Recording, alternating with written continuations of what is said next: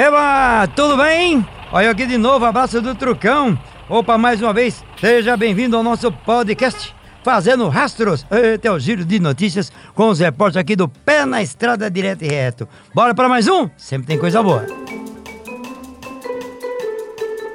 Olá, sou o Daniel Santana.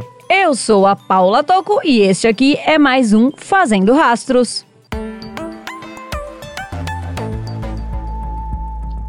PRF apresenta balanço da Operação Ano Novo. Nesta semana, a Polícia Rodoviária Federal divulgou números referentes à Operação Ano Novo 2022. Entre os dias 30 de dezembro e 2 de janeiro, cerca de 72 mil pessoas passaram pela abordagem da PRF, além da fiscalização de cerca de 59 mil veículos nas rodovias federais. Segundo o órgão, houve uma redução no número de acidentes e acidentes graves em relação a 2020, mas em contrapartida, os números mostram uma forte alta em relação às apreensões nas estradas. Durante o período de quatro dias, a PRF registrou 37.169 atuações, sendo 5.344 por ultrapassagens perigosas, 4.240 condutores e passageiros flagrados pela falta do uso do cinto de segurança e 597 motoristas transitando sem usar capacete, outra infração muito séria. Além disso, foram realizados 35.717 testes do bafômetro, sendo registradas 964 infrações por dirigir ou pilotar sob influência de álcool. De acordo com o órgão,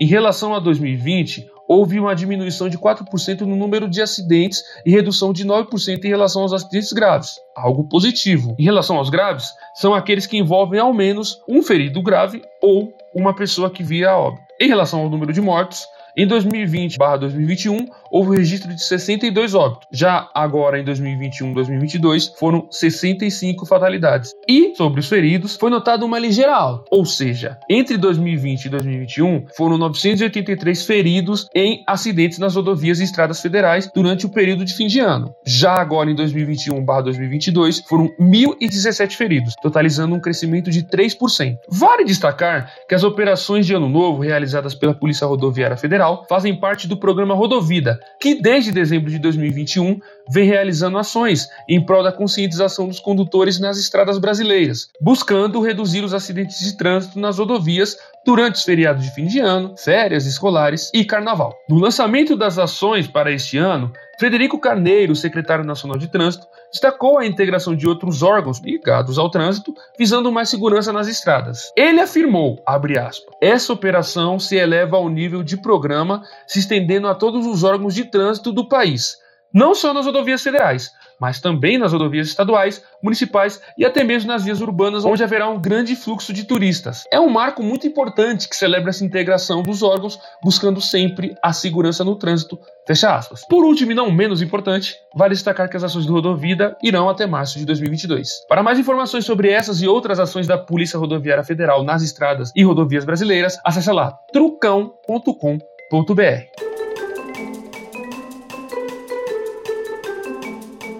E a Comissão de Ciências e Tecnologia, Comunicação e Informática da Câmara dos Deputados aprovou um projeto de lei que proíbe as operadoras de telefonia de fazer uma cobrança adicional pelo uso de aplicativo de mensagens multiplataforma, como o WhatsApp e o Telegram, por exemplo, ou fazer restrições ao tráfego de dados de internet do usuário quando ele estiver usando esse tipo de aplicativo. O que, que isso quer dizer na prática? É que muitas empresas de telefonia entendiam que esse tipo de aplicativo era um concorrente delas, seria uma forma clandestina ou mascarada de prestação de serviços de telecomunicações. E por isso cobraria extra para que as pessoas usassem esses aplicativos, né, em seus celulares. A gente sabe que o pessoal da estrada depende muito, principalmente do WhatsApp, tanto para falar com a família, né, que fica longe, para falar com a empresa, para conseguir carga, uma cobrança extra nesse tipo de aplicativo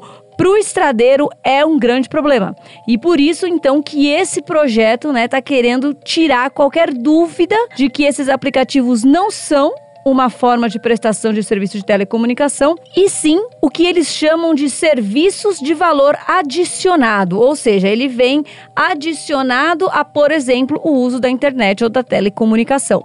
Esse texto é do deputado André Figueiredo, do PDT do Ceará, e ele é um substitutivo do um outro texto também muito parecido do Ronaldo Carleto, do PP da Bahia. Essa proposta ela está tramitando em caráter conclusivo e vai seguir agora para análise na Comissão de Constituição, Justiça e Cidadania.